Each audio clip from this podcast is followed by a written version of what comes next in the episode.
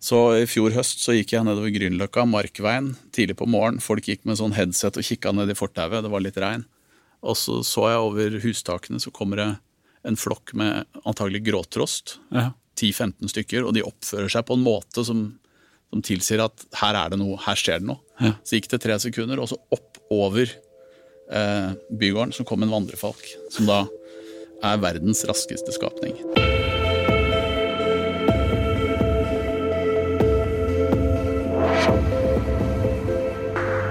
Du lytter nå til Utestemmer, Den norske turistforening sin podkast om natur og friluftsliv. Jeg heter Eivind Eidslott, og som mange andre så har jeg lest det norske nettmagasinet Harvest med stor interesse helt siden det ble lansert i 2013. Harvest sier sjøl at de skriver om natur, menneske og miljø, og det kan virke som at de traff tidsånden helt perfekt med denne journalistikken. I dag så skal vi få høre mer om hva som er tanken bak Harvest, hva de er mest opptatt av, og hva de drømmer om. Vi har nemlig gleden av å ha to av gründerne, Torbjørn Ekelund og Kjetil Østli, som gjester her i Utestemmer i dag. Velkommen til oss, da, Torbjørn og Kjetil. Tusen takk. Tusen takk. Dere ser eh, friske og spreke ut. Det ser ut som dere har vært på telttur i Nordmarka eller Sibir. Vi har gått i regnet. Og hva er det din eh, ekssvigermor sier, Kjetil? Alle blir så utrolig pene i regn. Så vi var heldige. Du, Vi spoler like så godt seks år tilbake i tid, og så må vi få høre litt om hva som var bakgrunnen for at dere starta et nettmagasin som dere kalte for Harvest. Eh, For min egen del, så da hadde jeg jobba i Aftenposten i ja, hva var det, 16 år, og eh, jobba med mer og mer ambisiøse prosjekter og store, flotte, vanskelige prosjekter, og hadde i tillegg fått barn nummer én, og så to, og så kom nummer tre. Ja. Og hadde en eh, kone med veldig vond rygg, og i tillegg så er jeg et ja-menneske, så når noen spurte om jeg kunne Kan du også gjøre denne saken til, ferdig til i morgen tidlig, så sa jeg ja. Så i sum, for å gjøre en lang, kjedelig Eller ikke kjedelig, men en lang historie kort, så var jeg kjempesliten. Du er, Eh, tung og ganske lei, og ante ikke helt hvordan liksom skal jeg, Hvor lenge skal jeg gjøre dette? Og jeg hadde da hatt det kjempegøy, men jeg måtte bare, fikk bare ekstremt lyst til å være litt mer sånn herre over egen tid. mm, Og da hadde vi jo Torbjørn og jeg snakka om veldig løst på fisketurer før at eh, det hadde vært så gøy med sånn type villmarksmagasin for eh, oss liksom hipstere, da vi var kanskje var hipster en gang. Ikke noe ondt om eh, si vi menn eller alt om fiske og det, men bare noe som kledde mer eh, oss, da, ja. og vår tid. Så det var eh, på en måte den personlige bakgrunnen min, og så var det en slags bakgrunn vi to hadde hatt sammen. Da, sånn, hva kunne vi funnet på en dag hvis vi skulle gjort noe? ja. Så Torbjørn, da kan jo du Nei, jeg, jeg tror jo at min uh, situasjon var eh, Jeg var kanskje ikke nødvendigvis noe ja-menneske, eller jo, jeg var det. Men eh, jeg var i, ganske, ganske lik situasjon. Du er begge deler, både veldig ja, og veldig nei. Veldig ja og veldig nei. Det, og det er slitsomt. så jeg var sliten. Nei, vi, hadde, vi var litt i samme situasjon som Kjetil, og vi er jo gode kompiser og har vært det lenge, så vi fulgte hverandre og hadde jo eh, Det var, det var Kjetils idé, det skal sies, eh, men da han kom med den ideen, så var det som falt liksom umiddelbart på plass i hodet mitt. ja. Eh, og grunnen til at vi gjorde det, var, jo, var nok fordi vi instinktivt så at her er det, her er det masse å skrive om. Det var en slags nisje, eller eh, hva man skal kalle det. At det, er- det fins plass til Harvest i det eh, landskapet som allerede eksisterer da, innenfor natur og friluftsliv i Norge. ja. Så det var vel egentlig sånn, og så snakka vi med vår gode venn Simen Tveitereid, som er for så vidt også var i samme situasjon, og Anders Åkre, som eh, også var det. Og så satt vi vel og surra litt sånn på kveldene den høsten der, 2013 må det vel ha vært, og hadde noen møter og la noen planer og sånn, og så satt vi i gang. Fantastisk. Men litt slitne menn, altså. I småbarnstilværelsen, som, som lengta ut. Ja, det er, jo, det er jo en klassiker det der, og så er det Jeg har veldig lett for å tulle med det sjøl, både med meg sjøl, selvironisk, og litt med venner. Ja. Men så er det en sannhet begravet der, da. At øh, Og som man ikke skal tulle så mye med. Altså, vi veldig mange er i et flott arbeidssystem og skal være det. Eh, men det er også liksom begrensende for hodet å tenke at det er dette jeg skal gjøre hele livet. Jeg skal stå på for bedriften min, eller den multinasjonale bedriften min. Mm. Parallelt som jeg får kone og familie. øh, og har jo egen familie. Liksom, det der med å Man skal stå på så veldig i arbeidet, og det gjør jeg jo på en måte fortsatt. Men når det da melder seg noen sånne kimer, sånne tanker hm, Kunne man gjort det annerledes? Mm. Uh, kunne jeg gjort noe annerledes? Kunne jeg jobbe annerledes? Kunne jeg jobba et annet sted? Så er det lett å tenke sånn eh, Å, nå er det folk i krise. Og kanskje er det det, men kanskje eh, skal man ta det litt på alvor, da? Ja. Og gønne på litt innimellom. Dere Prøve har- noe annet. Dere har jo en um, gründer blant dere, Simen, som har dratt det der ganske langt. Han har flytta ut av byen og driver et lite småbruk. Og er jo kanskje den som har skrevet mest om akkurat det der å velge annerledes. Ja, Simen skriver mye om det. Han er liksom vår eh, han er, eh, han er vår mann på det feltet, holdt jeg på å si, fordi han, han er, befinner seg jo der. Ja. Og har gjort det noen år nå. Eh, Flytta fra Solgte leiligheten i Oslo. Mm, To barn og kone solgte leiligheten i Oslo og flytta til Portør Ja. i, nede i Aust-Agder. For ja, det var vel omtrent på den tida, kanskje litt før. Så han, Simen var ganske fersk småbruker. Ja. Og, og det var jo selvfølgelig radikalt for han. ja. Han visste jo ikke om det kom til å vise seg å være et klokt valg, eller noe han angra på. Nei. Og det var veldig fint, for det sammenfalt med Langt på vei, i hvert fall, med at vi starta Harvest. Så, sånn at uh, Simen kunne jo skrive om Han kunne nærmest følge, følge sin egen utvikling i, uh, gjennom årstidene i Harvest. Og det har jo, og fortsatt, så er jo Simen en eh, Han er jo Det er veldig mange som er eh, opptatt av Simens tekster. Ja. Det, de treffer veldig. For han kan jo, der han befinner seg, helt legitimt stille spørsmål ved hvordan vi alle egentlig lever i hamsterhjulet. Mm. Og hvordan man kan velge annerledes. Det er akkurat det, mens vi som bor midt i Oslo, vi sitter mer sånn laglig til for hogg. Men det morsomme er at noen ganger når vi har møter i byen, og Simen kommer til byen, så er Simen ganske sliten. Og vi er friske og uthvilte. Fordi at uh, småbrukeren må jo forholde seg til årstidene. Og reven har vært på jakt etter hønene hans, og sauen hans har rømt igjen. og... Så er det er ikke bare bare å drive det småbruket heller. Nei, det er ikke bare bare. Ja, han er en av de som skriver så fint om det òg, for han skriver at innimellom kan være et realt helvete. Så, han, eh, så får han jo spørsmål fra Harvest-lesere. Eh, bor i byen, har den og den utdanningen, har lest boka di eller teksten din på Harvest. Bør jeg flytte? Ja. Hjelp meg med ekspertråd. Og da ser du, da grubler han fælt. Hva skal jeg svare nå? Ja, Det er ikke bare bare det å svare på sånne eksistensielle problemstillinger heller. Nei, men Han har fått litt sånn, rett og slett en litt sånn mentorrolle i en litt sånn liten norsk offentlighet. Ja. Uh, som er ganske litt rørende, altså. Det er ikke Damman, ikke Erik Damman ennå, men, uh, Men snart. Kan fort bli det. men det som er litt fint med oss, da, bare litt tilbake til hva var ideen? Vi er fire forskjellige typer. Ja. Så ikke sant, mens man, noen vil si at Simen eh, walks the walk, eller walks the talk, eller hva det heter, ja. og flytter ut. Vi har, andre har jo ikke hatt interesse av det, men vi har hatt våre på en måte eh, Hva skal jeg si Interesser som vil ta inn i prosjektet Harvest. da. Mm. Og jeg har vært eh, veldig opptatt av naturvitenskap. Så det er ikke primært telting jeg ville skrive om, Nei. og heller ikke fluefiske. Jeg eh, syns naturvitenskap og forskning er eh, faglitteratur er kjempegøy. Mhm. Anders er veldig opptatt av trening og ultramaraton og eh, Og Torbjørn har sin innfallsvinkel, så vi er jo en salig blanding, da. Ja. Men til sammen så blir det dynamitt. Ja, det har, har i hvert fall vært dynamitt fram til nå. Det, og det var jo Jeg har alltid tenkt at vi hadde flaks.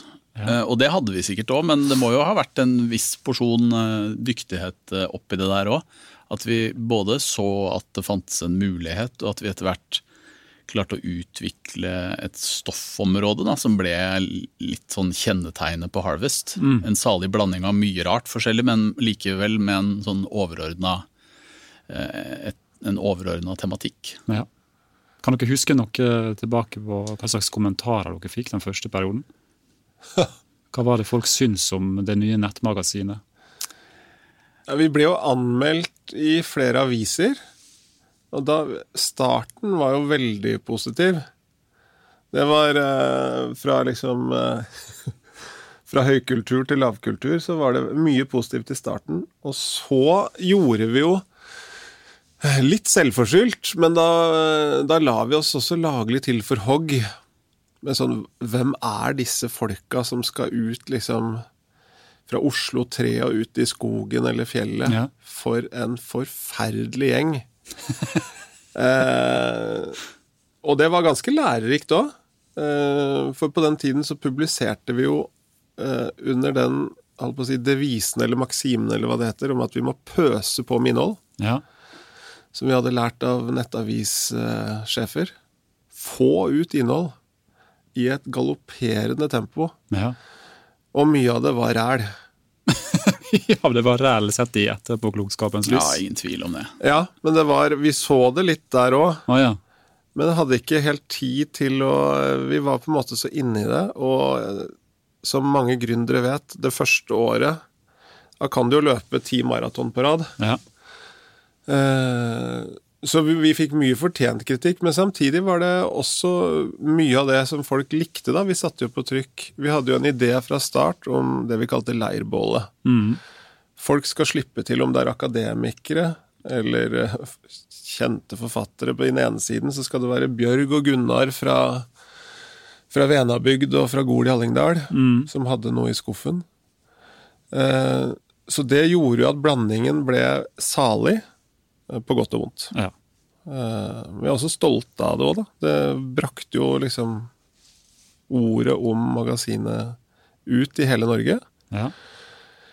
Eh, Og den leirbålmetaforen, den har jo også satt seg, da. Så det er jo eh, blitt eh, et sted hvor veldig mange ulike stemmer har fått slippe til. Dere har jo løfta fram stemmer vi ikke visste noe om. Vi har eh, nok tiltrukket oss en del, og det er, vi har eh, det er ganske mange som skriver for Harvest, og som skrev sin, hadde sin første sak eh, publisert der. Som nå har skrevet bøker og har fått uh, spalter i aviser og alt mulig rart. Så Ja. vi har, det, det kan vi være litt stolte av. Det er ganske mange. Uh, og det tror jeg er, som, er en blanding av uh, at det, er, det er ikke alltid så lett å fange opp talenter når det gjelder skriving. Det, er- det er jo det avisen og forlagene og alle prøver på hele tida. Ja.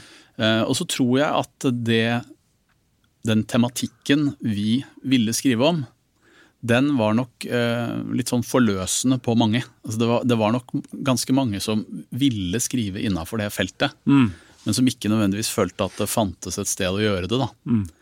Som jo for så vidt egentlig også var mm, vår motivasjon for å starte Harvest. Ja.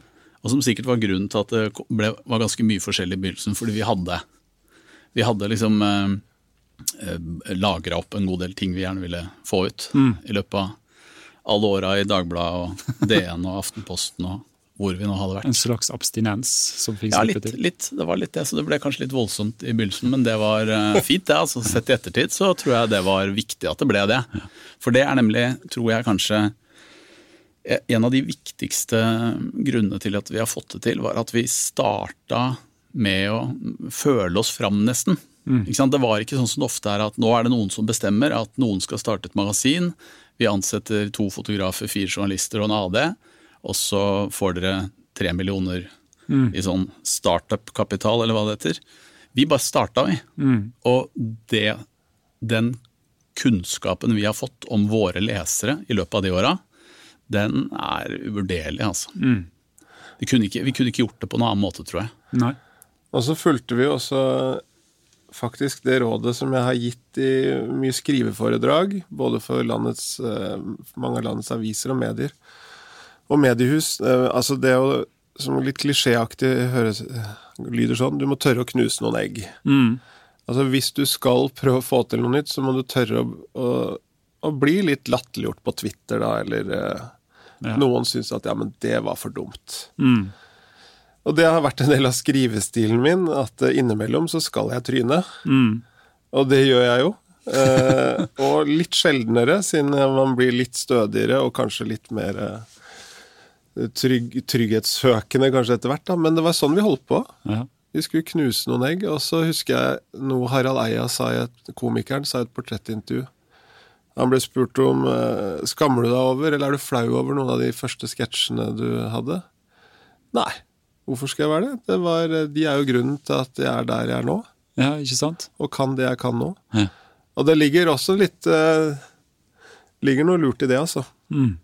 Jeg husker det var en sånn uh, Det var en sånn debatt om undertittelen deres en stund. 'Man and Nature'. Eh, Var ikke det det som sto der? Jo. Og så ble det nesten som en sånn kjønnsdebatt. Ja, det ble det, for, og det var veldig mors eller, altså, morsomt. Det var, eh, det var jo veldig Morsomt for på deg, sin kjedelig plass for meg. at eh, Ja. Jeg er ikke på Twitter, så nå var Kjetil, som, Kjetil tok støyten, som, som alltid. Jeg vet ikke engang at det skjer noe på Twitter. Så jeg sover godt om natta. Nei, Det som skjedde, var at vi, det det var jo da en engelsk tittel. Ja. Så tanken var jo 'Mennesket og naturen' på engelsk. Hvis det var liksom frisk start. Ja. Og så viser det seg at eh, på Facebook, som jo da var stedet de fleste så det, så skal det veldig mye til å få forandra navnet på en konto når man er et firma. ja, Når du først er i gang, så er det point Ja. of no return. Og vi hadde jo ikke peiling på Facebook, så Anders hadde litt det, så han tok grep. Men det, tok, det var veldig omstendelig, så det rant vel da inn Twitter-meldinger, mens vi febrilsk prøvde, prøvde å korrigere det til eh, mennesket og naturen. Og så var det jo parallelt med at jeg hadde en sånn eh, En eh, trist og slags småbarnsartikkelserie. Ja. Hvor jeg hadde et par artikler om Nei, i hvert fall én. Jeg punktum er punktum testosteron. Som er et ordspill på Jeg er fart. Lynet McQueen, Ja. barnefilmen. Som jo gikk fullstendig galt ut av hoppkanten og ble tolka som om eh, jeg ville ha damene tilbake på kjøkkenbenken, og det var veldig mye kok, og jeg husker Ole Torp ringte og 'Du må stille i debatten, altså!' Så da ble vi uh, Fordi du ville ha kvinnene tilbake til 1800-tallet, nærmest? Ja, altså, jeg var jo kjøkkenbenken uh, på den tiden. Da hadde vi jo fått vårt tredje hjem fra sykehuset, og kona var jo dårlig. Men eh, det var en, en måte, en humor der, som ikke helt traff, da. Ja, jeg skjønner. Og det sammenfalt Traff ikke alle. Nei. Så vel, det sammenfalt jo også litt med det derre man and nature. Jeg husker vi, vi fikk tidlig en prisbelønt skotsk poet og essayist inn. Hun heter Kathleen Jamie. Og så så hun på sånn underskriften, eller den signaturen i mailen, Ja. da vi spurte om vi kan oversette tekster av, kan vi oversette tekster av deg. Ja, det har jeg lyst til å si ja til, men først må du forklare hva mener dere egentlig med man and nature? er det som i mennesket, eller er det mannen? Så da Å, vi hadde en opprydningsjobb. Ja, vi hadde det. Men uh, Så da ble det endra etter hvert. ja, det ble endra etter hvert. Men står dere litt sånn lagleg til for hogg, siden dere da er fire menner?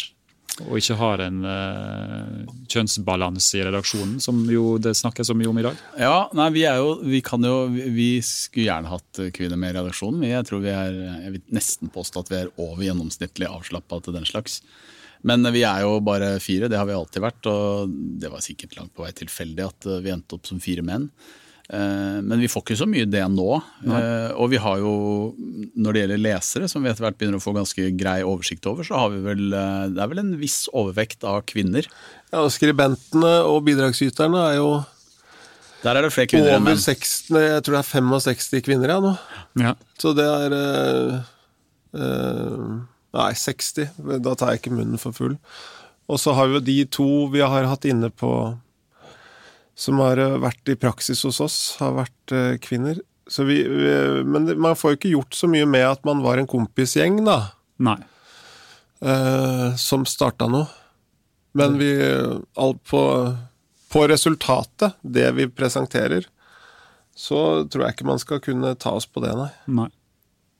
Har dere et slags bilde på en eh, gjennomsnittlig Harvest-leser? Ja, eh, det er vel da det er en liten overvekt av kvinner, men den er vel ikke så veldig stor. Og så er det jo en overvekt av mennesker som bor i store byer. Ja. Da er det vel da Oslo, Bergen, Trondheim, Stavanger, sikkert. Eh, og så er vel snitt gjennomsnittsleseren er sånn mellom 30 og 50, eller er det ikke det, Kjetil? Ja, det er eh, 30 og 40, 30 og 40, ja. ja. så det er, eh, har bare gått nedover. ja. Blir yngre og yngre. Yngre og yngre, som er ganske overraskende, altså. Ja. Eh, Men det kan jo sammenfalle med gradvis vekkelse nå de siste årene på miljøvern og klima Ja. og global oppvarming. Ja. Og at småbruk er det hotteste søkeordet på finn.no. Alle vil ut. Ja, det er, det er jo sikkert noe der. Og så er det jo liksom bare Tenk det faktum da, som vi satt og sysla med før vi starta, og som vi har i bakhodet hele tiden. Én million ser Lars Monsen sine programmer, altså, og, og det er før de spilles av på nettet, tror jeg. Én million har sett Bruaset sin Der ingen skulle tru. Eh, det vil si at eh, hvis du tar Monsen, da, så er det kanskje fem stykker som vil, i Norge som vil gjøre de hardeste ekspedisjonene etter ham. Og så er det nesten da eh, 999 995 Mm. som vil sitte i sofaen og drømme seg bort i noe. Så i det, i det segmentet så er det mye å ta av. Ja. Nordmenn er en egen eh, er en pussig rase, tror jeg. Det er en stor målgruppe der ute Ja, det er som er interessert i det samme som dere. Ja, det er jo det. Men, men igjen da, så, så hadde vi jo en tanke om at eh, det går an å også fortelle om det på en annen måte. Og vi var jo tidlig opptatt av å prøve å undersøke kanskje noe av hva er det her da? Hva er det? Hva, hva, hvorfor er vi opptatt av det? Hva er det vi får ut av det? Mm. Det å være i naturen og gå turer og være på fjell og gå på ski og alt sammen. Og der hadde vi vel en eh, Jeg har brukt mye tid på det, jeg gjør det egentlig fortsatt. Det der å det, Jeg syns mye av det vi skriver, har skrevet i Norge, og som fortsatt blir skrevet, det er for lettvint. Ja. At det er herlig på fjellet om vinteren, det er jo helt sant, men det forteller meg ingenting annet enn at det er herlig på fjellet om vinteren. Jeg er interessert i å vite hvorfor er det det, hva er det ved det som, eh, som gjør at det er så fint, hva, hva skiller det fra livet for øvrig? Sånne type, sånne type ting som man jo f.eks. hvis man skulle skrevet en roman, er nødt til å bruke veldig mye tid på. Så det, det har vi jo prøvd, og mange som skriver for oss, øh, gjør jo det. Det er litt det samme som Simen gjør med småbruket. ikke sant? Han konstaterer ikke bare at det er helt fenomenalt å bo på skogbruk, nei, småbruk. Han, han prøver å finne ut hva innebærer det egentlig å bo på et småbruk. For Friluftsjournalistikken i Norge har jo kanskje tradisjonelt sett vært litt sånn deskriptiv og litt overfladisk. Og henter fram masse superlativ om hvor vakkert det er. Mens dere prøver da å lage litt regler på at man må under det grave litt dypere hvis man skal uttale seg. Ja, for jeg tror at hvis alt er fint, så hadde man ikke giddet å skrevet. Det er ingen mennesker som er ute etter at alt er fint. Nei. Eh, Så når Ingstad sitter eh, klar, Går gjennom isen i 37 minus og klarer å slepe seg under en sånn granlegg og tenner opp bål og beskriver en sånn ulveflokk som uler rett utafor den der sirkelen av lys Ja. mens han eh, koser seg med sin snadde, så er det grunn til å tro at eh, det også var en, liksom, del andre følelser involvert da, i den situasjonen. Enn at det bare var fint. Jeg tror det. jeg tror det. Så det har vi vært litt eh, det, det har vi vært opptatt av, og vi er opptatt av det. Så det handler vel egentlig om en sånn prøve å utvide den journalistikken litt, da. Og den lengselen dere har vært eh, litt sånn ledende på å beskrive, det å, det å sitte i byen, være litt låst fast i enten jobb eller småbarnstilværelse eller andre forpliktelser, og så ønske seg ut i naturen, det er jo en sånn eh, lengsel som eh, kanskje tidligere var litt ubeskrevet, og ikke så tydeliggjort som det dere har klart å få til i Harvest. Ja, jeg tror veldig mye tok eh, Det lå liksom ikke som et premiss. I, i, ikke sant? Du, var, du bare var på fjellet eller i skogen, eller det var ikke noe Det var der liksom Hans Børli og Mikkjel Fønhus de bare starta. De starta i skogen på mange måter, og Ja. det gjorde de jo i virkeligheten også. Ja. Mens vi starter innafor Ring 3, og da, da måtte vi liksom Vi måtte velge det utgangspunktet. Da. Og det som er fint med det når du skal skrive, det er jo at du har, en sånn mot, du har to motsetninger. Ja. Som ikke nødvendigvis er motsetninger engang. Det er jo mer sånn, det er det man må prøve å finne ut av. Ja. Men utgangspunktet er der, da. Men det er mye gjenkjennelse, og det har jeg kjent på sjøl også når jeg har lest Harvest. F.eks. når du, Kjetil, testa telt i din egen stue. Som var en sånn liten spalte for mange år siden. Hvor du da treffer jo veldig mange av oss som har fryktelig lyst ut, men så har ikke vi anledning akkurat denne helga. For vi skal i en eller annen barnebursdag, eller vi har sagt ja til å hjelpe til i en konfirmasjon. Eller fotballcup, eller Fotballcup eller hva som helst. Og så slo du opp teltet inne, og så ble jo det en vinnersak, fordi du tok en slags sånn øh, Ja, du bjuda på deg sjøl og din egen livssituasjon. Mm. Ja, og det Det er jo, eh, holdt på å si, litt min skrivestil, for ut fra det litt I forlengelse av det Torbjørn sier, da. Utforske litt den situasjonen, da. Eh, og være At du kjenner at det er noe i kroppen som vil noe, vil noe enten noe litt mer eller noe litt annerledes. Det trenger ikke være radikalt som å kjøpe småbruk eller flytte til Jokkmokk, som da Monsen gjorde, og sånne ting, men bare utforske det litt. Men så har jeg da også født i ironitiden, som jeg er, eller vokst inn i. Så blir det litt sånn selvironiske eh, utforskinger, da. Ja. Eh, Men jeg tror, eh, når vi snakka i stad om den der litt sånn vekkelsen, hvis man kan kalle det det, som pågår nå, om det er Greta Thunberg eller mine slektninger i Lofoten som vil utforske alle fjellene der. Mm. også i Hallingdal, der jeg har bodd og vokst opp.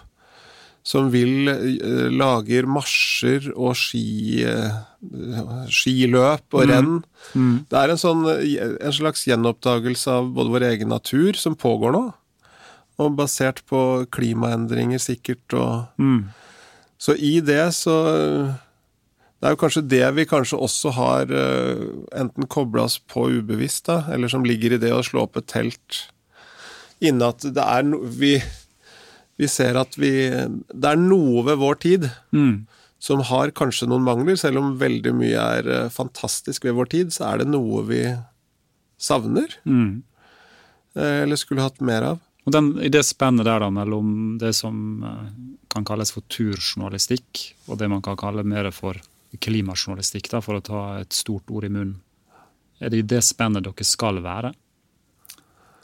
Ja, jeg vil nesten si at det er i det spennet vi er nå. Ja. Vi, det høres veldig, veldig sånn pretensiøst ut, men vi, det, det skjer jo ting i Harvest hele tida. Ja. Vi, vi, har- vi, juster, vi justerer ikke kursen nødvendigvis bevisst, men jeg tror at vi eh, Vi er jo holdt på å si, en del av, av eh, resten av verden og merker at vår, vårt fokus eh, Det endrer seg ikke, men det liksom panorerer litt eh, verden. da.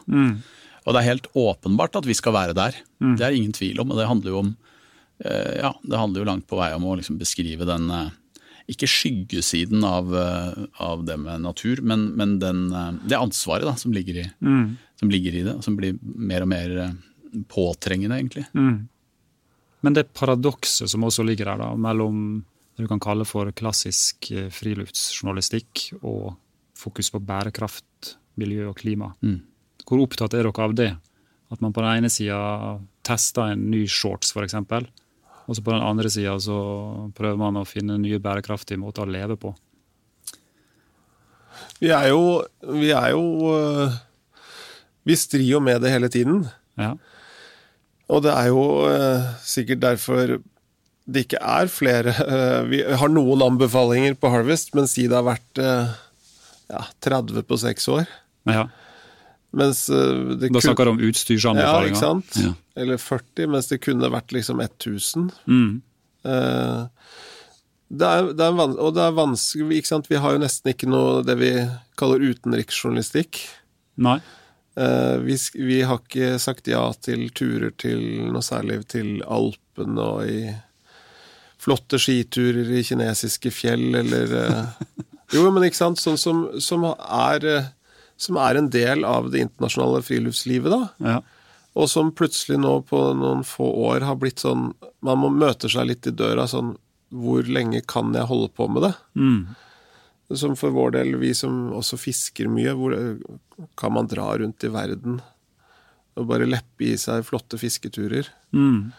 For dere har gjort det, ikke sant? Dere har jo sjøl vært på eksotiske fluefisketurer rundt omkring på Ja, ja, ja. mest fantastiske steder, men, men nå har dere egentlig slutta med det? Ja, det er nesten det er, uh, Slutte helt så har, har vi nok ikke, men det er jo nesten ingenting. Eh, Men det er sånn, det blir så feil å øh, Det der med sånn Nei, nå er vi sånn. Nå er vi helt kategorisk avvisende til alt. Det blir ikke helt øh, Det er ikke helt riktig, det heller. Nei, men- det blir gjerne framstilt litt sånn. Det er sikkert det er jo mange som har fått med seg f.eks. at du, Kjetil, har snakka klokt om at man ikke bør fly så mye i ulike fora.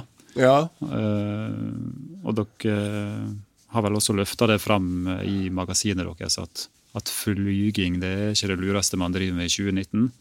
Og så blir det lett for at da Harvest blir en sånn eksponent for at det er den riktige holdninga. Og Ja. dermed så blir det fasiten for hvordan dere tenker rundt det. ja det er, og det er øh, Det er også litt av bøygen med at vi er fire stykker, fire avsendere, som innimellom uh, ser ut som én. Mm. Uh, når jeg har hatt en, uh, to uker med flyjournalistikk, eller vi var flere om det, altså, men satt på spissen, da, Ja. så er det på en måte mitt initiativ. Men det ser nå ut som det er også Harvest sitt, så den blandingen er noen ganger litt sånn vanskelig. Men akkurat på det med fly, så tror jeg ikke det er så vanskelig å Og den stiller vi oss vel bak, at eh, vi Folk må bare Apropos ansvar, da, som Torbjørn nevnte i stad. Det er tid for å tenke litt mer nøye over hvordan man eh, lever og forbruker ressurser, da. Mm. Hva slags forhold har dere til begrepet i dag av flyskam? Jeg tror, eh, og det er veldig interessant, og det er også noe man kan kanskje lære noe av da, i miljø, miljødebatten, og, for så vidt også enkeltmennesker, det der med at eh, det er på en måte radikalt i utgangspunktet, ikke sant? Og hvis folk blir forelagt eh, at det eneste alternativet til å fly ti ganger i år er å fly null, så får de jo sjokk. En slags sånn eksistensiell krise om å ringe svigermor i München og si at jeg kommer aldri mer til å besøke deg, og mye forskjellig. Eh, og, og si opp jobben fordi de har Ja. møter i København og sånn. Ja. Så det handler jo egentlig eh, først og fremst om å justere vaner. Så justere, litt justering, og da skal det så innmari lite til før det plutselig eh, oppleves litt drøyt å gjøre det. Ja. Det blir Så- ikke så gøy å ta påsketur til Thailand. Nei, det gjør ikke det. Du tar i hvert fall eh, noen sånne La oss si du tar, eh, familien tar en påsketur til Thailand, men da går de over og så sier de til seg selv at ok, men da skal vi ikke gjøre noe på tre år eller to år, eller da skal vi være hjemme de neste fem feriene eller et eller annet. Det ville man jo gjort hvis det kosta fem ganger så mye å ta fly. Ja. Det, ville jo, det var jo det folk gjorde før. Ja. Akkurat på samme måte som du ikke kjøper Du kjøper ikke ny bil fire ganger i året fordi det koster masse penger. Eh, Så jeg tror det, har, det, det er liksom viktig å huske på også i forhold til alle de andre tinga knytta til, knyttet til miljøet miljø som vi blir konfrontert med. Nå har vi så Mikroplast, eksempel. Da tror jeg alle har eh, gått, gått videre i livet siden mikroplasten, men det har jo ikke mikroplasten og, og de skapningene som eh, Nei. rammes av den. Og jeg mener ikke at folk ikke bryr seg om det lenger, men det er viktig å liksom beholde de vanene. da. For at vi blir jo veldig sånn overvelda av det i media. Plutselig så får vi beskjed om at 75 av hele jordas insektpopulasjon er i ferd med å forsvinne. Eh, og så får vi sjokk, og så bruker vi to måneder til å snakke veldig mye om det. Og det er kjempefint, men vi må liksom ta det med oss videre. Ja. Og jeg har nå hatt, og det, er, det høres veldig esoterisk ut, men sønnen min og jeg vi bestemte oss i fjor sommer for aldri å drepe en levende skapning. Nei. Det var hans idé, da, for jeg slo vel en flue i vinduet. eller noe sånt. Så han, du, du er jo gæren, hvorfor slo du den? Jeg har jo ikke gjort noe mot deg. Og så gikk jeg og tenkte på det, og så skjønte jeg at han har jo helt rett. Ja. Hvorfor slo jeg den? For jeg slo den av Motivasjonen var antagelig sånn eiendomsrett. Du er inne i min stue, du driver og surrer inn i vinduet mitt. Bang! Du skal dø. Og så slutta vi. ja. Og det er da nesten to år siden. Det har gått helt fint? Ja, det har ikke bare gått helt fint, men nå, senest i går, så kom det en av de der vepsene som holder på nå. ikke sant? Sånn slappe vepser som er liksom klengete og Septemberveps. Ja, septemberveps. Kom det en inn, for jeg sto og lagde middag, og så hadde jeg kjøkkenvinduet åpent, så kom den inn sånn zzz, slapp og ekkel. Og så vifta jeg den ut, Og så kom den inn igjen, så vifta jeg den ut. Og nå kunne jeg ikke drept den. Nei. Jeg høres jo nå helt ko-ko ut i, sånn, i et litt større perspektiv, men jeg kunne bare ikke gjort det. For at den, nå tenker jeg hvorfor skal jeg drepe deg? Og det samme vil det være med plast i naturen og fly og alt mulig rart. Du bare får det inn som en vane, og så sitter det lenger inne å gjøre det, da. Men hvordan balanserer dere dette med det vi kan kalle for sånn den moralske pekefinger? For noen vil jo påstå at dere er litt for moralske. Andre vil ønske at dere var mye oftere ute med en lengre pekefinger enn det dere allerede er. Hvordan tenker dere rundt den balansen for at det skal kunne være til å leve med for oss lesere? Vi har vel ikke lyst til å være strenge, Kjetil? Jeg liker jo å være ganske streng. Jeg. Du gjør det, ja? jeg, jeg, du Litt har i alle år. Nei, men jeg, har, jeg liker jo den litt sånn kalde skrivestilen som bare etterlater de gangene jeg får det til, som ikke etterlater noen tvil om at å ja, det vi har gjort er dumt. I hvert fall i kommentarjournalistikk. eh, Som ikke Pekefingeren er på en måte ikke så synlig, men etterlatt inntrykk, som eh, det heter, Ja. skal være sånn oi, ja. Nei, men nå skal jeg skjerpe meg. En sånn eureka-opplevelse. Ja, altså det er, det er på en måte litt sånn eh, Også litt sånn skriveambisjon da, på en del av tek tekstene jeg holdt på med, også i Aftenposten. At det er det man skal sitte igjen med. Men en klassisk øvelse der er jo at eh, er jo at du Jeg syns det er veldig spennende å, å diskutere moral, da. Men eh, hvis du ikke gjør det bra, så er det jo lett at du blir en moralist. Mm. Og jeg er i utgangspunktet ikke eh, redd for det. Jeg liker å lese moralister sjøl, om det er eh, prester fra 30-tallet som jeg holder på med akkurat nå for tida. Syns det, er- syns det er kjempespennende, men jeg vet at eh, lesere eh, Hørtes streng ut, forresten. Men det er ikke helt sånn man eh, Det er ikke så lett å påvirke folk Nei. med det, så hvis det blir for eh, mye, så er det Så vender jo folk deg bare ryggen. Du har jo vært med på, på annet å rulle opp et ganske stort dokumentarjournalistisk prosjekt om, om oppdrettsfisk. Ja. Og for oss som har fulgt med på flere av de eh, sakene som du hadde både i Morgenbladet og på Harvest, så var det jo eh, mindre aktuelt å ta i seg den maten etter å lese deler av det du skrev. Ja. Så, så det, det du gjør, får jo påvirkning. Ikke bare for enkelte av oss lesere, men også for, eh, som du merker da, i det prosjektet, store deler av en bransje. Ja, det, det, akkurat den er jo så eh, Det er jo så svært, det prosjektet, gikk jo over et par år. Og når man er liksom to driftige journalister som holder på så lenge, så bør det få i hvert fall litt påvirkningskraft, da. Mm. Ellers er man jo svake. Men, eh, men der igjen, da, til det spørsmålet du stilte i stad. Noen ønska jo mye hardere sånn polemisk brodd. Mm. Ikke spis denne laksen, eller si nei til oppdrett i åpne merder. Og det kunne vi jo Noe av det kunne vi sikkert sagt i en eller annen kommentarartikkel, men samtidig, nei, det er ikke det vi er ikke det der vi vil være. Andre kan gjøre det. Mm. Uh, vår eh, metode og vår stil der handler om å, å vise fram hvordan, vi, hvordan ting er, da. Mm. Så får man trekke sine egne konklusjoner. Ja. Hvis vi eh, ser litt på de sakene som jeg fant på Harvest nå i dag, litt på de titlene som står på førstesida deres, Ja. så kan vi ta et lite utdrag. Eh, vi trener feil og for komplisert. Voksne må lære å bruke sansene igjen. Det moderne menneskets overlevelsesguide. Apple ID og annet faenskap. Skogen som terapeut. Tanker som oppstår når man arbeider med jord. Og ikke minst da, til slutt, tittelen Hva er villmark? ja, det var jo en salig blanding, må, må det være lov å si. Det var i dag. Ja. Eh, Er dette et representativt utvalg, eh, syns dere sjøl? Spør Kjetil, det er han som jobber på desken for øyeblikket. Dette er et utslag av at vi har ansvar Alternerer på ansvar. eh, så da kommer Torbjørns villmarksuke kommer rett før eh, Før min eh, med Rachel Carson og voksne som skal bruke sanser. Og, ja, det er, det er representativt utvalg. Det er rett og slett det. Dere brukte jo sjøl ordet pretensiøst i stad. Dere syns ikke det her er pretensiøst innhold. Ja, det, det er jo Vi sikter jo litt høyt der.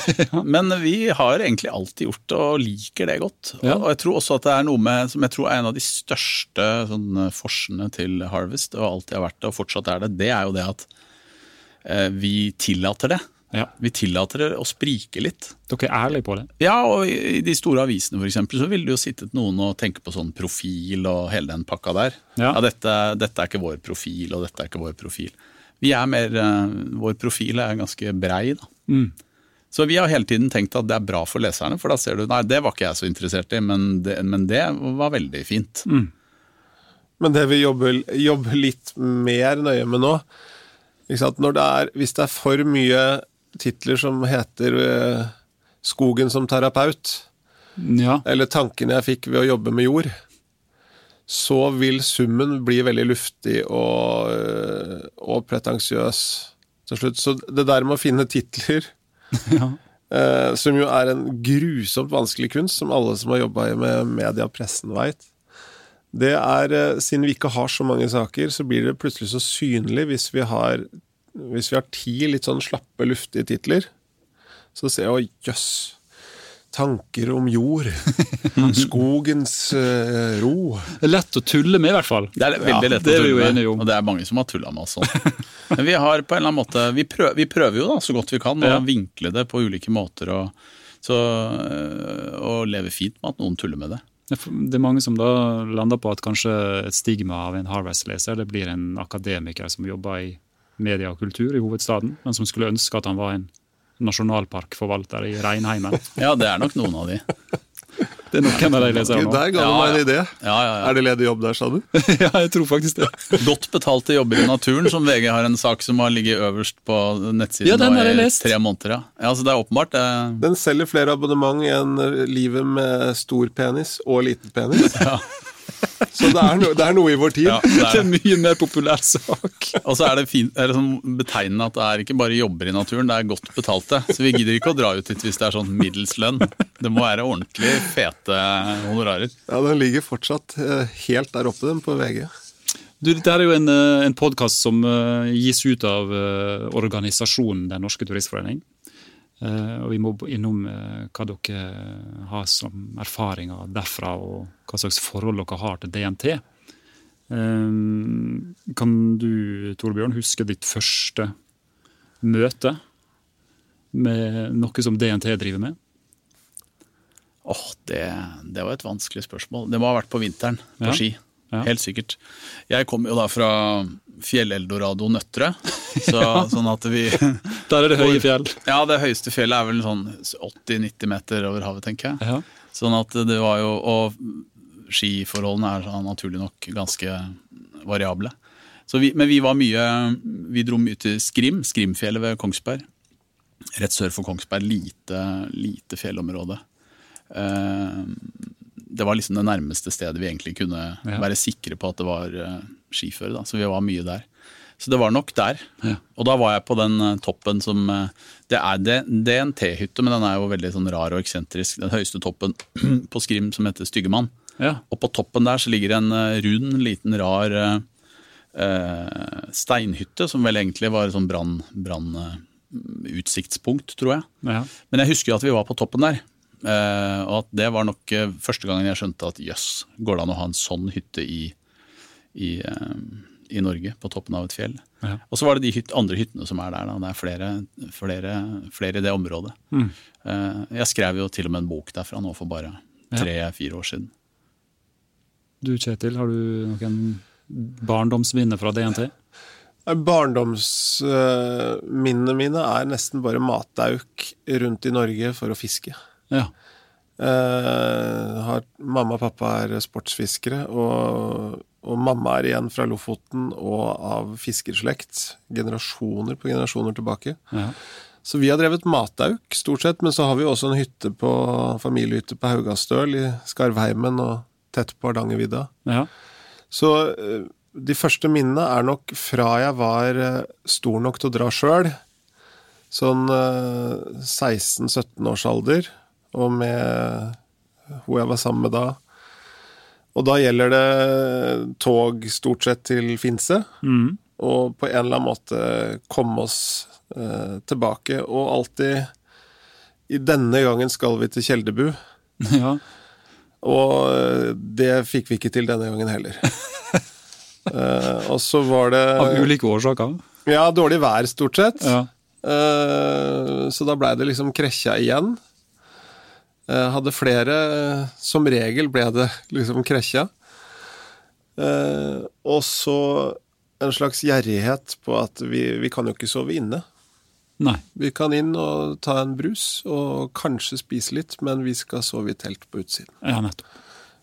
Rett utenfor døra til ja, de store hyttene på Det er studenttaktikken. Ja, det var eh, I senere tid så er det jo mer eh, er det jo mer de turene Altså de hyttene jeg har tenkt mest på, er de turene som har gått i dass. Ja.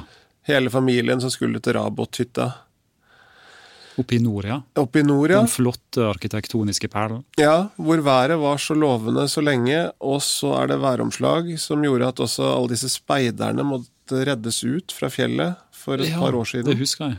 Og der var jo vi i samme fjellområde med familien. Da var dere på vei for å besøke den hytta. Ja, vi hadde parkert i snødrev, så veien begynte å snø igjen. Og likevel så tenkte jeg at dette får vi til, med fire barn. Eh, og så skjønte jeg jo bare at, det, var- at dette Eller kona var det vel som overbeviste meg at dette er galskap.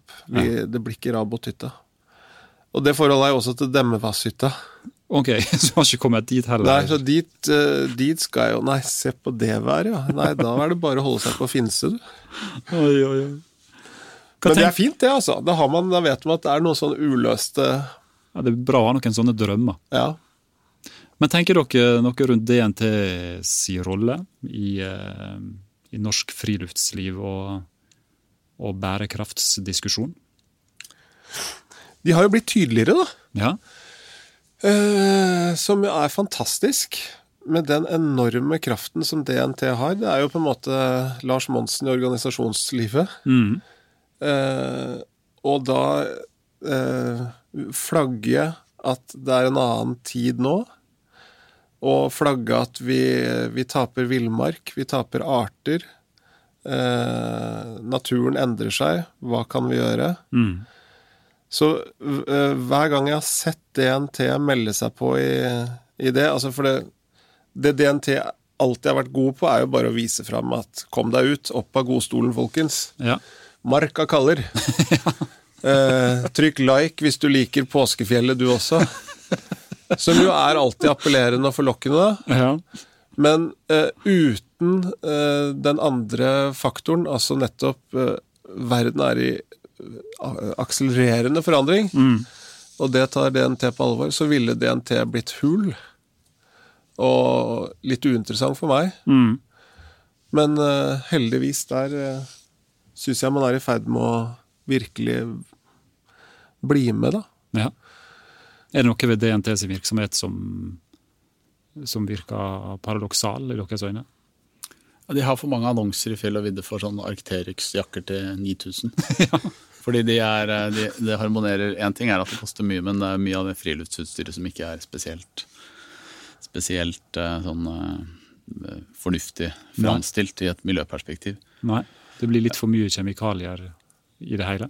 Ja, det, det- det gjør det jo. Og så er det jo det derre Nei, jeg syns, som Kjetil sier, det derre sportselementet da, som Turistforeningen alltid har alltid har eh, fokusert på, eller hva, man skal kalle det. eh, som jo vil strekke seg helt tilbake til, til eh, 1800-tallet, da de ble Ja. stifta. Litt sånn Nansen-ideal. Det er veldig fint, men hvis man kan supplere det med en litt mindre macho eh, bevisstheten eh, rundt det ansvaret det innebærer å ha, i en viss forstand i hvert fall, forvalte en del av eh, Norges nasjonalparker, f.eks. Ja. Jeg sier ikke at Turistforeningen ikke tar det ansvaret, for det gjør det jo i høyeste grad. Men det fins sikkert mye mer å ta tak i der. I USA og Canada så er jo nasjonalparkene det er jo ikke lov å slå opp et telt. Nei. Og det ler vi litt av. Jeg har gjort det selv sånn hø-hø, de får ikke lov å slå opp teltet hvor de vil. Men det er jo ikke tilfeldig. Nei. Det er jo fordi at eh, det er nasjonalparker som ikke først og fremst er til for mennesker, men for alle de andre skapningene som lever der. Mm. Og at de har mange flere mennesker rundt den nasjonalparken. Ja, enn det, Det vi har jo- eh, rundt Skarvheimen. Ja. Det er klart, Hvis de hadde hatt frislipp eh, der, så ville det blitt eh, litt kritisk. Men, eh, men det, det å tenke om de turområdene også på en litt annen måte da, i årene som kommer, syns jeg hadde vært veldig interessant. Og selvfølgelig, som Kjetil sier, hvis Turistforeningen tar tak i det, så er det jo som de jo allerede har gjort, men i enda større grad. Det er jo fantastisk. Det er jo en eh, kjempestor aktør. Ja. Det er jo litt sånn at vi som leser Harvest, vi tenker at dere driver jo en viss type friluftsliv, og kanskje ikke andre typer friluftsliv. Det stemmer at dere ikke er så veldig ute i fjellsportverden? Klatring, toppturer? Nei, det, ja, Anders er, er en del på toppturer og sånn, men vi er jo ikke noe, vi jo ikke noe utprega fjellsportfolk i den forstand. Nei. Det er ikke det. Eh, vi er ikke det, altså. For det er jo et sted eh, hvor jeg med stor glede har lest mer om det du kan kalle for viddene og, og skogen. Og fiskevann, og et litt annet og kanskje roligere friluftsliv. Ja, der, eh, der er det jo på en måte aktører som allerede er så flinke, da. Ja. Som du sjøl har jobba mye for. Fri Flyt-gjengen, Mm. som leverer eh, strålende på de tingene. Så det er på en måte ikke så vits i å, å prøve å gjøre det samme heller. For at vi, vi kunne jo fått inn nok av bidragsytere som dekka opp det. ja. Eh, og kanskje burde vi det, men samtidig, det er, det er allerede godt nok dekka, sånn som jeg ser det. Mm. Eh, det er andre ting som jeg da heller har lyst til å, å prioritere, da. ja. Uh, Hva som er drømmeprosjektet for Harvest nå i nærmeste tid? Det er nok flere ting. Uh, jeg tror for Kjetils del så er det graving i litt uh, forskjellige ting. Ja. Eh, For min del er det, er det at jeg har lyst til å jobbe mer med det jeg syns er veldig interessant, og, og som jeg tror det er veldig viktig å så fort som mulig begynne å tenke mer på, nemlig det er natur i by. Ikke nødvendigvis midt i byen, men, men eh, den type natur som ikke er det, det klassiske, et sånn gigantisk uh, verna naturområde, men som er alle mulige små lunger som dukker opp her og der, som jeg tror kommer til å bli kjempeviktig hvis vi tenker 100 år fram i tid. Ja. Det syns jeg er veldig spennende. Jeg har skrev nettopp om Kirkegården som naturreservat. Kirkegården har ekstremt vern i Norge, av helt andre grunner enn at du skal ta vare på sommerfugler. Men eh, tror, hvis du hadde lagt sammen alle kirkegårder i Norge, så ville du funnet et artsmangfold som er helt eh, unikt. Eh, så at vi tenker på den måten mye mer. Nå er det kartlagt i Oslo hvor stort arealet av trekroner er. Eh, eh, trekroner, trær over 2,5 meter høyde. Så er de kartlagt innafor Ring 3, og innafor Ring 3 i Oslo så er vi i byen. Og det arealet er, hvis jeg ikke nå husker feil, over dobbelt så stort som arealet av hustak. Er det det? Ja, over dobbelt så stort. Det er et enormt areal med trær. Og vi veit jo alle hvor mange arter som er avhengig av trær. Det er jo det er ubeskrivelig mange arter som er avhengig av det.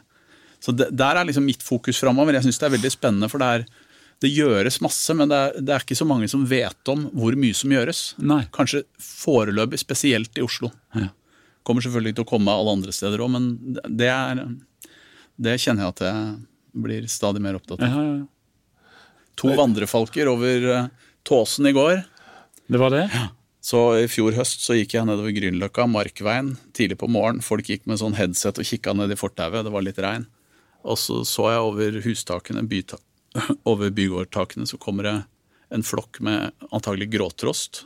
Ja. 10-15 stykker, og de oppfører seg på en måte som, som tilsier at her er det noe, her skjer det noe. Ja. Så gikk det tre sekunder, og så opp over eh, bygården så kom en vandrefalk, som da er verdens raskeste skapning. Ja. Den bor, eh, det er to stykker, det ene bor i, på rådhuset, og den andre bor på Oslo Plaza. Plaza. Det er, eh, du får ikke noe villere i verden enn en vandrefalk, og de bor midt i byen. Ja. Som jeg syns er ganske kult. ja, det er en utrolig historie. Det er, en, det er noen sånn symbiotiske ting som foregår, da, som vi kanskje bør vie enda mer oppmerksomhet. Ja, og som vi må ta vare på. I høyeste grad. Du Kjetil, har du noen Ja, drømmeprosjekter jeg har flere, men det som eh, hele tiden pågår i hodet mitt, er jo noe av det Torbjørn er inne på. Eller eh, han er, han er det delvis. Artstap. Fordi det er så vanskelig å få folk med på artstap som ikke er sånn søte, søte koalabjørner, liksom. Eh, en, eh, fikk inn en forsker nå, som, en tekst fra en forsker, som forteller om at det har slutta å vake ørret. Store deler av Norge. Det er mye mindre vaking, kvantitativt. Eh, og det må jo komme av en grunn, og det er jo fordi det er mye mindre insekter. Mye færre insekter. Ja. Eh, og det er på en måte uinteressant for så mange, ja vel.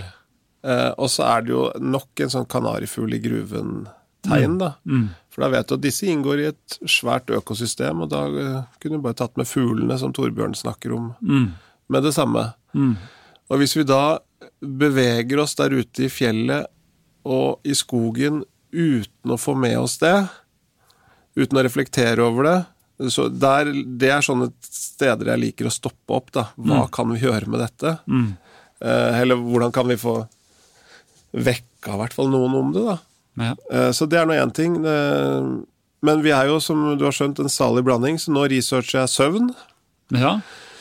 Søvn som eh, mangelvare i det moderne samfunn. Tidsaktuelt i ditt eget hjem, eller? Nei, nå er det for så vidt ganske greit. Barna sover bedre, men jeg syns det er kjempespennende. Bare en sånn opplysning om at for ikke lenge siden så sov vi, ikke sant. Vi sov La oss etter solnedgang. Eh, gjerne en time etter. Ja. Og så sov vi i fire timer, i en bolk på fire timer. Så hadde vi én til to timers ikke søvn, ikke våkenhet. Og så sov vi fire timer til. ja. Altså, vi hadde åtte timer, som noen mennesker har fortsatt. Veldig mange har ikke åtte timer. Eh, Men du har en sånn slags eh, merkelig eh, bolk i midten. Mm. Så du tilbringer da lang tid der. Og hva Og så er det jo så mange som ikke forstår hvorfor de er irritable når de står opp, og de er litt sånn kjeftete og oppfarende, og noen er melankolske og uten å helt vite det. Og så har forskerne stått der i årevis bare og sagt at dere sover ikke nok. Eh, det er mange grunner til at folk er melankolske, altså, men, eh, men det, det er også et prosjekt ja. Som jeg driver Det gleder jeg meg til å lese, for jeg Jeg føler har- meg sjøl litt melankolsk på morgenkvisten. Jeg skal, hvis jeg får lov, Kjetil, så har jeg en bitte liten artikkel jeg har lyst til å skrive til det prosjektet. og Det er eh, at eh, på hytta i sommer så var det et pinnsvin som kom sånn vraltende på De lager jo ganske mye lyd når de går. sånn Ja. oi, oi, opp, opp. Og så kom det hver kveld på, da, det mørkna og forsvant jo da det lysna, for de sover jo da. Pinnsvinet sover jo når det er lyst. er Sånn, det er jo et nattdyr som mange andre. Og det er jo ganske mye lyst i Norge i juli, så det sover jo da kanskje jeg vet ikke, 20 timer i døgnet. Og er i tillegg det er et av veldig få dyr, leste jeg, som snorker når det sover. Så jeg tenkte vi kunne ha noe sånn pinnsvinsøvn, eller kalle det noe sånt. Som sånn ny, en ny variant av fly, flyskam. Det hørtes så deilig ut. 20 timer i døgnet sove, snorke kjempehøyt, og så gå i dvale i oktober. Og stå opp igjen i slutten av april. Du skal få ti linjer på den Ja, saken. ti. Jeg holder det. Ti linjer, ikke ingress. Jeg har egentlig fortalt hele nå, så jeg trenger ikke å skrive. Den ideelle tilværelsen du skildrer der, da. Ja, det var veldig fristende. Jeg bare kom på det er en fantastisk sak i The Guardian. Eller saken har stått i mange aviser. Det var en, en jeg tror det var amerikansk variant av Vandreren. Som ble tatt for to-tre år siden. Som hadde vært ute i, ute i fjellheimen. Altså, men da i grenselandet fjell og der det var noen hytter. mm. Som Vandreren ofte gjorde. Ja, og som tok seg inn i hytte og stjal litt proviant og Ja, den slags.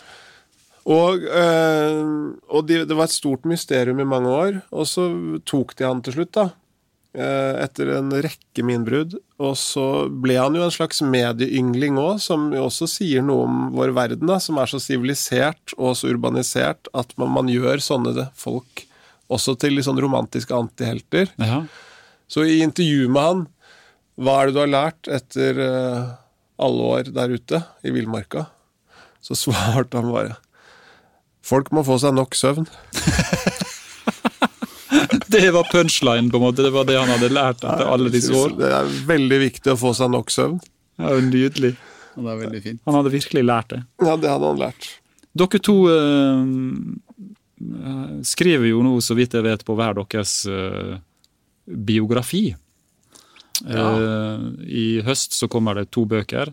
Du, Kjetil, har skrevet bok i samarbeid med Lars Monsen. Ja. Og du, Torbjørn, har skrevet i samarbeid med Aksel Lund Svindal. Ja. Og jeg tenkte litt sånn avslutningsvis på at det er jo også et litt sånn uh, metaforisk spenn i hva dere driver med i Harvest. Du har villmarkens uh, sønn på den ene sida, og så har du alpinisten og folkehelten Aksel på den andre sida. ja, det er Har dere resonnert litt rundt uh, den tilfeldigheten sjøl? Ja, vi har vel Jeg vet ikke egentlig om vi har tenkt så mye på det, men når du nå når du nevner det nå, så- Bare snakka skriveteknikk, ja. Nei, det, det er jo spennende da, i den, på den måten at det er spennende på veldig mange måter, men det gir oss jo tilgang på ganske spektakulære ting. Ja. Eh, Begge de to har, har jo gjort eh, Så apropos eh, eh, at vi bor i Oslo og ikke er så, på så lange teltturer og er så mye innafor sånn bratt fjellsport, så føler jeg at vi er bra dekket opp med Lars Monsen og Aksel Lund Svindal der. Eh, men, men igjen da, så tror jeg det er fint fordi vi, det, er, de, det er liksom de sett fra oss ja. eh, som jeg tror kan så mye, mye av det vi skriver, er jo sånn. At du ikke, ikke setter Bear Grylls til å skrive biografien til, eh, til Lars Monsen eller mm. eh, Herman, Herman Maier. Til å skrive Aksel Lund Svindals. Hvor du får, men, men sånne ja, Kjetil, Kjetil og jeg, da, isteden. Litt andre innfallsvinkler, litt Ja. annet perspektiv. Kanskje se den derre som jeg tror er eh, kanskje en sånn bra ting vi har og Harvest har. Da. Altså starte med å se på dem med en sånn slags undring og nysgjerrighet Ja. på hvorfor de har blitt så gode til å gjøre det de gjør. Det gleder vi oss til å lese. Dere, helt Avslutningsvis så har vi noen faste spalter i denne podkasten. Faste spalter er jo dere godt kjent med. Dere har skrevet dem i 20-30 år i journalistikken sjøl. Og eh, sånn er det absolutt her i eh, Utestemmer òg, at eh, det er noen spørsmål som går igjen og igjen. Og vi var litt inne på det i stad, forholdet deres til DNT, men vi lurer jo litt på hva som er deres personlige DNT-favoritthytte. Åh, oh, oh. Ja, jeg eh, Nei, da må jeg nesten ta den lokale hos oss, som jeg syns er kjempe, kjempefin. Men det er uh, Jungsdalshytta, Ja. som ligger i eh, Nært der jeg har vokst opp. Og ganske nært der jeg har hytte. Det er den som har den litt vanskelige skrivemåten, ikke sant? Ja. I-U-N-G. Nettopp.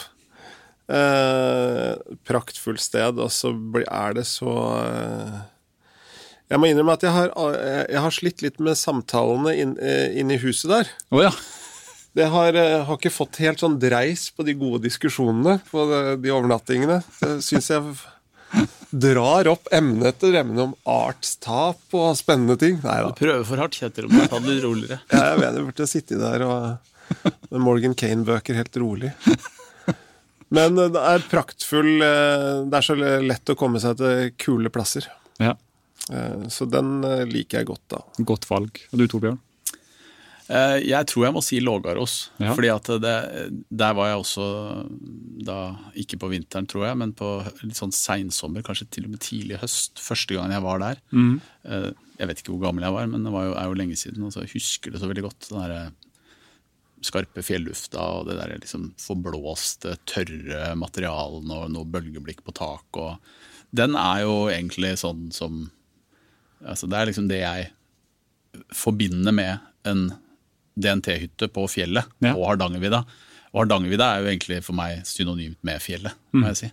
Og så liker jeg det landskapet der. Jeg er glad i sånn, eh, sikkert fordi jeg tipper at det kommer av at jeg alltid har vært så glad i å fiske, at jeg liker de der flate bølgene, høyfjellsområdene, fordi at i de bølg, bølgene så befinner det seg vann. Ja. Og i, de, og i de vannene er ørret. Viktig detalj. Ja. Og så må vi jo nevne da at eh, to av de mest leste sakene på Harvest all time, det er jo DNTs ukjente hytteperler. Ja. Som eh, gang på gang blir plukka opp av noen, og som gjør at det får en ny spredning. Ja. Og det minner meg jo om, eh, om min egen eh, Jeg river jo ut eh, artikler fra, fra magasinet til DNT med hytter, Aha. og har det en egen perm. Og det er ikke fordi jeg skal dra til alle disse hyttene, Men jeg liker å vite om dem, og jeg, på vinteren så liker jeg å dra dem fram og sitte og se på dem, som jeg tror veldig mange som har lest de derre fem ukjente ytterperler, gjør, da. Mm. Så bare det å vite at det finnes, er litt sånn komf- Det er litt sånn både trøst og eventyrlig. Ja. Eh, Det er en liten drøm som kan skapes der. ja. Det, er, øh, det holder litt sånn liv Det er- holder flammen litt sånn levende, da. Ja, ja, ja. Uh, Det neste spørsmålet vårt er um, favorittur, da. Har dere en tur hver som dere vil eh, trekke fram som eh, den som ligger hjertet nærmest? Og det er enda vanskeligere. Ja, det er supervanskelige spørsmål. Oi, oi, oi. Oi, oi. Man kommer ikke lett unna den spalten her. Da vil jeg rett og slett øh, slå et slag for nærmiljøet, hvis jeg får starte. Og så vil jeg si flyktningruta. Ja, Fra Skullerud til uh, svenskegrensa. Som jeg tok for fire-fem år siden, eller noe sånt. Da starter du ved bygrensa, på en måte. Starter i byen. Du går av T-banen på Skullerud og labber 200 meter opp til parkeringsplassen. Aha. Og så begynner du på flyktningruta. For der står det et skilt, ikke sant? Ja, det er skilt, Nå er skiltinga blitt mye bedre. Det var flere som gikk seg, eh, om ikke vill, men gikk seg litt bort første par åra, tror jeg. Ja. Eh, Så jeg har måttet hjelpe venner som har gått den etter meg, eh, som har slitt, da. Og som ringer deg på telefon etter å ha gått i en times tid. Ja, det har skjedd to ganger. Men den er, jeg har ikke tatt roturen over Enebakkvannet, men jeg har hoppa på igjen etter vannet Ja. og gått til svenskegrensa i eh, etappe to, da. Og hvor lang tid brukte du da? Eh, hva ble det til sammen? da? Jeg tror det ble Den første dagen gikk vi fire mil, tror jeg. Ja. Eh, og den er, den er beinhard, fordi at du går opp og ned. Du går fra øst til vest i nord-sør landskap. Ja. Så du må Den er eh, hard, altså, men avslutningen er ikke hard. Men jeg tror jeg satte av to dager, jeg. Eller eh, var det tre? Jeg har Mm. Jeg tror det er to. To, ja. Jeg har uh, lest mye om det og tenkt å gå, men jeg har bare aldri kommet så langt. Nei. Og du, Torbjørn, har du en er jo beinhardt når du går i den retningen. Ja, det er det. Nei, jeg- det der syns jeg var veldig vanskelig. Uh, jeg går ofte på sånn hit og dit-aktig. Det har jo skrevet mye om det. At eh, Du har til og med skrevet bok om det. ja, jeg går hit og dit mye. Men hvis jeg kan få lov istedenfor å velge en, kan jeg få lov å komme med et konsept. Ja, Et kjapt og kort konsept. gjerne. gjerne. Og det er at jeg hadde jeg skrev en bok om, om å gå, og da hadde jeg eh, en dag hvor jeg skulle fra A til B. Eh, men jeg ville starte Det, var, det handla noe om handlingen for øvrig. Da, så jeg hadde lyst til å starte ved soloppgang og kobbe fram ved solnedgang. Ja. Og det var et stinettverk der, så jeg gadd ikke engang å finne ut øh, Jeg gadd ikke å sjekke kartet, jeg bare forholdt meg til himmelretning. Eh, og dette var i mai, så det var jo fra soloppgang til solnedgang så var det jo sånn 16-17 eh, timer. Og så var det ca. Jeg regna ut at hvis jeg ikke gikk altfor mye feil, så gikk jeg sånn røftlig 3,5 mil. Så det jeg gjorde, var at jeg, jeg, jeg måtte regne ut hvor sakte må jeg gå for å gå 3,5 mil på 17 timer. Og så måtte jeg prøve Bra konsept. jeg ble litt sånn overraska over min Dette egen Rain Man. Ja, det var Rain Man på tur. Men det som var kult med det, for det, det, altså svaret var jo jeg må gå veldig sakte. Ja. Men det, så det var jo liksom negasjonen av alt eh, alle mennesker på hele jordkloden står for. ja. Eh, men det var ganske kult. Det var en pussig erfaring. Ikke bare det med hva man så, og hva man fikk med seg som man aldri, aldri ellers ville fått med seg, men også hva som skjedde med kroppen. ja. Fordi at kroppen tok seg jo inn underveis. Eh, på en eller annen merkelig måte. Det gikk jo så sakte. Men samtidig så ble den jo Så da jeg kom fram, så da jeg våkna morgenen etter, så klarte jeg jo ikke å reise meg. For det hadde jo vart så lenge. Men det var, det var en kul opplevelse. Ja. Så til alle som eh, har lyst til å ha en sånn Rainman i naturen-dag, så kan jeg anbefale den veldig. altså. Veldig bra. Slow walking skal jeg kalle det. Også, Men Ja, sånn ja, det fikk jeg lyst til å prøve ut, eh, altså. Så blir det en guru som holder kurs og sier jeg skal ha 60 000 og slow for kurset. walking. Det høres ut som det motsatte av å løpe som en gal akkurat den timen hvor barna er på fotballtrening. Nettopp. Det er helt motsatt. Ja. Fikk veldig lyst til å prøve.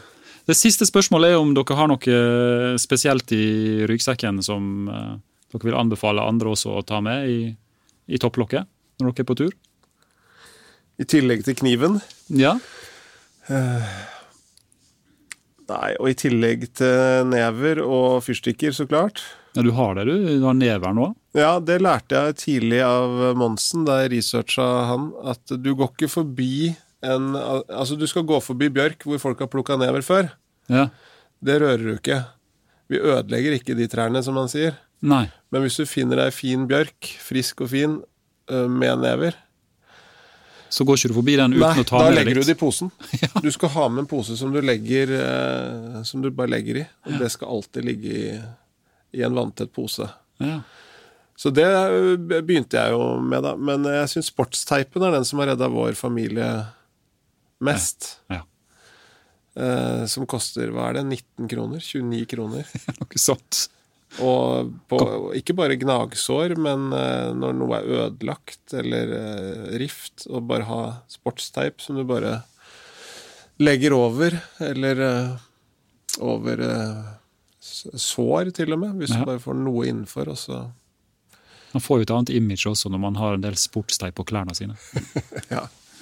Ja, akkurat det man gjør. vet du. Jeg hadde en sånn jakke, sånn Primaloft-jakke full av sportsteip, og så sa datteren min 'hvorfor har du valgt hvit sportsteip når jakka er sort'? Ja, Og da hadde jeg rett og slett ikke noe det, det hadde jeg ikke noe godt svar på. Da ble jeg forlegen. det ble det, ja. Ja, det var nok noe For det var litt forfengelighet ja, det var nok det, i altså. det. Det var nok rett og slett det. Men har du noe i, i topplokket som uh, skiller seg fra de vanligste tinga?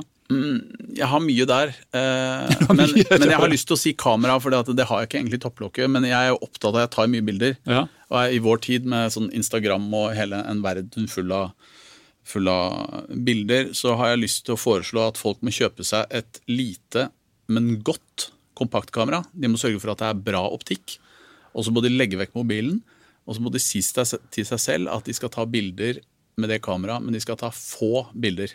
Ja. Ikke 700 bilder på en tur med, med, med mobil, men si fem. eller. Begrense det, litt sånn ja, som da- det var du i gamle dager. Da ser du. Hvis ikke så ser du jo ikke det. Og så må liksom det er som å panorere en hel tur, bare filme i vei, og så er det bare utrolig masse ting når du kommer hjem som du aldri orker å ta opp. Men uh, ha et bra kamera, det er det folk må ha. Lære seg fire-fem ting om å ta bilder. Ja. Ha et godt kamera, og ha det klar, og sette begrensninger på eksponeringen. Late som om du bare har 36 uh, Ja, eksponeringer. Som sånn om det er en analog, et analogt kamera, rett og slett. Jeg skjønner. Herregud, jeg høres ut som en uh, 150-åring i en eh, middelaldrende manns kropp, men eh, det er mulig det er det her. Jeg syns det var en, eh, en strålende avslutning. og Jeg synes at vi skal bare la den følelsen av 150 år gammel mann i middelaldrende kopp, kropp, kopp ligge der.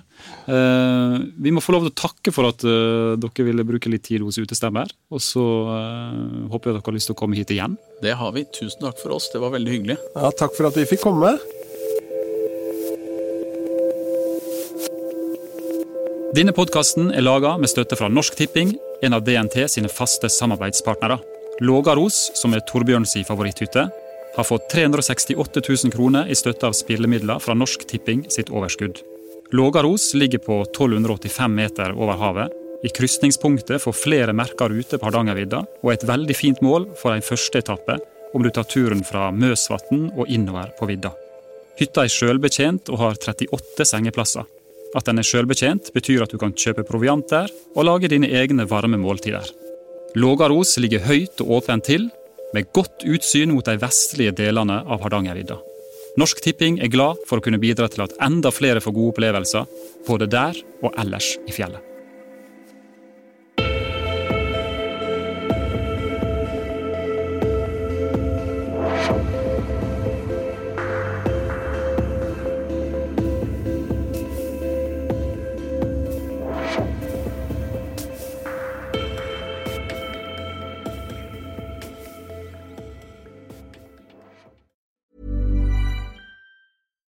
Deserves the best, and there's no better place to shop for Mother's Day than Whole Foods Market. They're your destination for unbeatable savings, from premium gifts to show-stopping flowers and irresistible desserts. Start by saving 33% with Prime on all body care and candles. Then get a 15-stem bunch of tulips for just $9.99 each with Prime. Round out Mom's menu with festive rosé, irresistible berry chantilly cake, and more special treats. Come celebrate Mother's Day at Whole Foods Market. Ever catch yourself eating the same flavorless dinner three days in a row?